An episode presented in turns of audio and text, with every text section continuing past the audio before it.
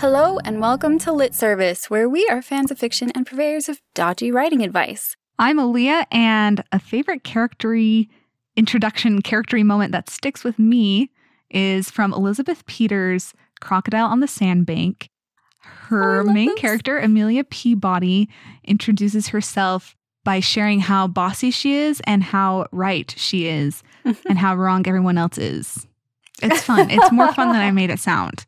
Go listen to it. It's what or read it. It's one of the best books out there. Um, I'm Cameron, and thinking about this very spur of the moment, I'm going to go with one of the half dozen prologues in The Way of Kings where we see Kaladin from the new recruit's eyes. I think it does a really good job of showing how other people see him. a great and it, one. anyway, it provides I'm really great Kristen, and contrast the for how the moment rest the that came goes. immediately to mind is when you meet Kuzco in the Emperor's New Groove. When you have like the record scratch and the sad crying llama, I just think it establishes voice and tone so well, and it's hysterical. Perfect. Chef's kiss to that moment. I'm Caitlin, and one of my favorite character introductions is from Firefly, which has all sorts of fun things that you can complain about with. But um, Mal Reynolds, one of the first things he says is, "Everybody, like, put on your seatbelts because we're about to f- explode," or something like that. And it's just a very like tongue-in-cheek, silly, like, but also serious. They really are. They, might explode, sort of moment, and that's what that entire series is: is them Caitlin, you almost exploding and then the, him cracking. um, jokes. It, there, it's like a game show called Um Actually because I am very tempted to Um Actually here. um um actually Oh, please. uh, Um, actually the line that you're thinking of is the way that you're introduced to Mal Reynolds in the movie Serenity, not in Firefly the series. Okay, okay, okay. Fine. then I actually watched Serenity sense. No, first, which is so wrong. That's I how I was I introduced to. Mal Reynolds, which that movie I makes think I saw zero sense if you haven't too. seen. I'm with you. I think my older sisters were watching it and were excited about it, and I was like, I'll join. So I'm with you. It's a great introduction. okay. It I'm is. so sorry. I can't believe you just um actually me. What the heck? It's right up there with what's the the mansplaining one? Is that also I, an I don't actually? know. I've only seen bits on YouTube. I, I don't actually have the way to sit down and watch. I, I don't have College Humor's little website thing that they use. Cool. So, um, we are going to talk about what needs to be at the beginning of a story. So, what do you all think? What needs to be at the beginning of a story? This is my creepy. I'm introducing things. voice. Beautiful. So the start of a story can be kind of stressful to write. I mean, personally, I've heard so much advice about what needs to be the most important thing to come across to your readers, and those first first page, first five pages, first ten pages, and then the then first fifty pages are so so weighted. Um, but I would say for me, one of the most important things to come across in a beginning is the voice, the voice of the character, how they see the world that for me really helps me get a sense of who the character is and that if I if I don't get a sense of voice, narrator voice, character voice, whatever voice in the first few pages, then it's a no-go for me. I think that for me, um, I, I- I agree. As I'm reading, what I really need is something to hang on to as a reader. And I mean, some really great points to start from are like uh, a scene that's showing something about the character, makes promises about what's to come, or, or both, hopefully, right? Um, and you can start there. Ideally, we get to an inciting incident within the first few chapters. But I, I agree that, like, even us on this podcast, we give so much weight to those first five chapters. And so I think, or the first page, even the first one chapter. And so I think it's really important to think why am I starting here? What is it showing about my character that is important that people know before the inciting incident happens? Or what is it uh, doing to prep readers to be ready for that inciting incident so they know- understand why it's important? So you're, you're deciding where exactly you need to start before the actual story when starts. I was thinking about this, the first thing that came to mind for me actually was stakes. I, as a reader, I I don't need to know exactly what the end of the book is going to be or like what the big tension is, but it really helps to have some idea of whether this is the type of book that's like, oh no, I'm attending my father's wedding and I don't want to. I'm stuck on a plane, or if it's going to be like, my worst Mhm. enemy hates my guts and is trying to murder me with skeletons before I can get off this planet. Because those are very different types of stories, and I love both of them. But as a reader, I want to be prepared for the type of story that I'm entering. I, I just need to have some idea of like the sport that I'm I'm reading about. Like, what are the rules? Uh, So that's that's something I like having in a beginning.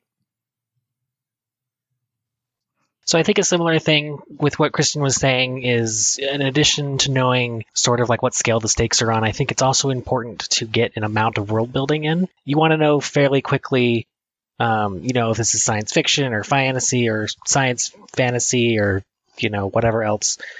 You want to establish that pretty quickly because there's some people are just not into different ones. So like, if you start out with something that looks like fantasy and it's going to turn out to be science fiction at the end, usually that works best if you drop some kind of clue at the beginning so that people have an idea of what they're getting into. Which sort of leads into another idea, which is when you're the beginning of your story is is if you're going to use marketing terminology is kind of your hook. It's like you, you, your title is a hook, your maybe stuff on your back jacket is a hook, and then also the first couple pages of the hook that you're hopefully going to reel the reader in and get them to read the entire thing.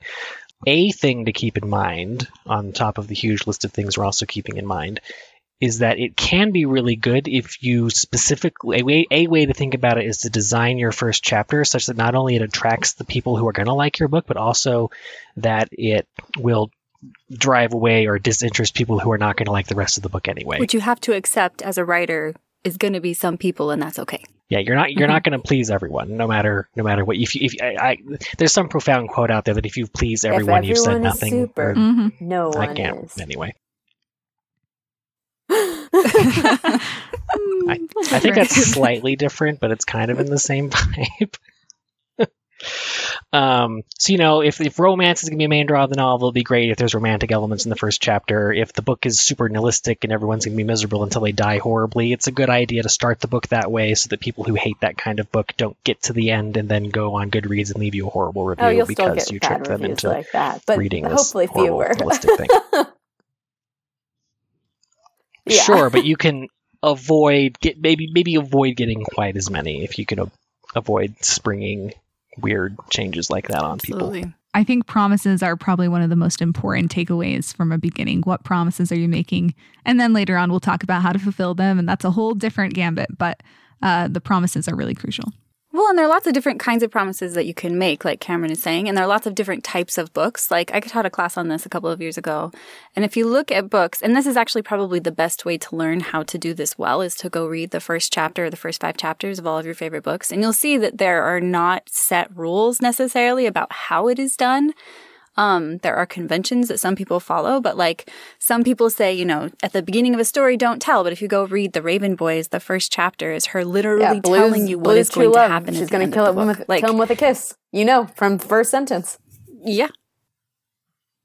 Yeah, and she, I, I I mean, I call those train wreck books where you're like, I want to watch the train wreck. When is the train going to wreck? And then you stick around until, and and a lot of it is telling because it's like, uh, here's my family, here's my life, here's this, which people will tell you not to do in general. But I mean, Maggie Stiefvater did a good job, and it sucked me in, so there you go.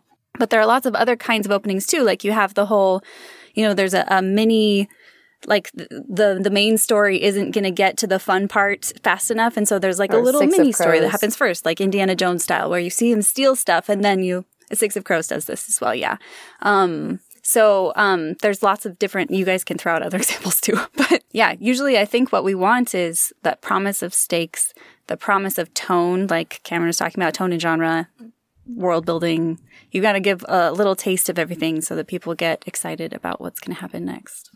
I think it's that little taste part can be important to remember, is particularly for the kind of writer who's spent the last 10 years writing an encyclopedia um, how their world works and you're now writing about it and you're so excited and you want everyone to know everything you need to avoid dropping avalanches on people. A lot of times if your world is super complicated it's great to pick an opening scene that lets you showcase stuff in like the natural flow of narrative but you really want to avoid. In the dawn of time and then you have three pages about stuff that happened. Well, and that changes based on what kind of genre you're writing. Like if you're writing an adult book, there is room for two prologues, right? Where you can give a lot of backstory. Or, th- Mm-hmm. Or three well, I mean, I think four. that if we were referencing Brandon talking about Sanderson, he of gives he, his reader. He has such a, an I established was fan just going to base say, for what that he it's can worth, get I away think a with lot of high fantasy writers do that, which is it does not work for me, which is why I don't read as much of that as maybe other people do. But I think there are lots of examples of authors who do start with. In the beginning, there was this. The gods lived on planet Schlarchalon, and like like stuff like that. And there are readers who like that. You'll find your audience, but I think generally it's really great advice to try and avoid info dumping in the beginning, unless you have a good reason. But I, I don't know what that reason is. Absolutely. hmm Well, I mean, I tend to go in the too vague direction where I do give those little tastes. And then when I'm writing YA, my editor is like, Caitlin, you need to explain it. You need to say specifically what is happening. Readers in this genre do not have enough of an attention span to wait to find out. So you need to explain some things first. And then with middle grade, that's a whole other beast too. Like you have different, uh, you have to look at your audience and decide. But this is kind of like an editing thing. So when you're actually just writing your first chapter, maybe it's not as much of a, yeah. I think what we're getting at is the the first chapter, the beginning of your book. It's prime lakefront property. There is so much you could include, and there are some things that you have to include, and some things that are just nice to include if you have the room, and some other things that are really cool to you and maybe less cool to your readers. So you have to triage. You have to trim it down. Um, less is often more. hmm I'm kind of wondering if there's this might be beyond the scope of this episode, but I'm wondering if there's more discussion to be had around those at the beginning of time sort of info dump ways that high fantasy books can begin. I'm wondering if because I was, I was thinking about it as y'all were talking because you kind of shot me down, but I was thinking there's probably ways like everything else to do it right and to do it wrong. Like we're talking about like at the beginning of a book, it's really important that you establish character and voice and tone. And I was thinking about it, like if you're good at, if you're really good at that, you can establish character, voice, and tone in a in the beginning. Here's what happened. that's what I was just thinking. The N.K. fifth- Jemisin does a great job with her, season, uh, sorry, yeah. she does that a little bit, and same with a memory called Empire. Yeah hmm It's similarly very encyclopedic at, at the beginning, which for some readers that's that's really hard. Like I had a hard time getting through that, even though I really wanted to. But obviously, both of those authors have won like a ton of awards for breaking a rule that would otherwise be a rule. So it does work. So I, it's still not my favorite way to start a book, but I was just thinking, and it's not even a book, so I'm cheating here. But I'm thinking about the the Mm. beginning to Peter Jackson's The Fellowship of the Ring, and it's just like five or seven minutes of Galadriel talking over cinematic shots. But I was That's thinking about movie. how Oh, it's similar. It's similar. That's yeah. like Star Wars, It the is, scrolling. But, but hold on, but hold on. I've Mhm. got a link. Oh, so they do, they do similar things though, where they the it focuses in on the characters that have something to do with the events that is going on. It's not the land of Mordor went to war with Gondor and Arnor and and everyone died. It's the Dark Lord Sauron Isildur. killed Gil-galad and and mm-hmm. I can't remember Elendil and, and Isildur took up his father's sword and cut the ring off. It's character yeah, driven, it's the here's what you need to know before we get started. but it's it's also but it's, it's here, what you need to know grounded in people with mm-hmm. emotions and arcs and You know, we always say don't start with action. And I think that that's a really good example of not starting with action, even though they do. There's like a big war at the beginning of that, Where's but nobody the cares about the war. What we care You know, about is it's, yeah, what's happening with You've got a little bit of a mystery element there Yeah. to latch onto as Mhm. well. The point is, there's a whole iceberg, and we only need to see the tip, but the tip needs to be a sampler platter of promises promises about the character, about the setting, about the tone of the book, and how fun it's going to be because it's going to be awesome. Or how not fun it's going to be. Because it's going to be tragic. If you enjoyed today's show, remember to follow and leave a review on your favorite podcasting platform and tell your friends. We'd love to hear from you. You can reach us at litservicepodcast at gmail.com or learn more on our site at litservicepodcast.wixsite.com slash litnation. You can also find special stenciled editions of books from our guests on our store there. Thanks for listening. We'll see you in two weeks.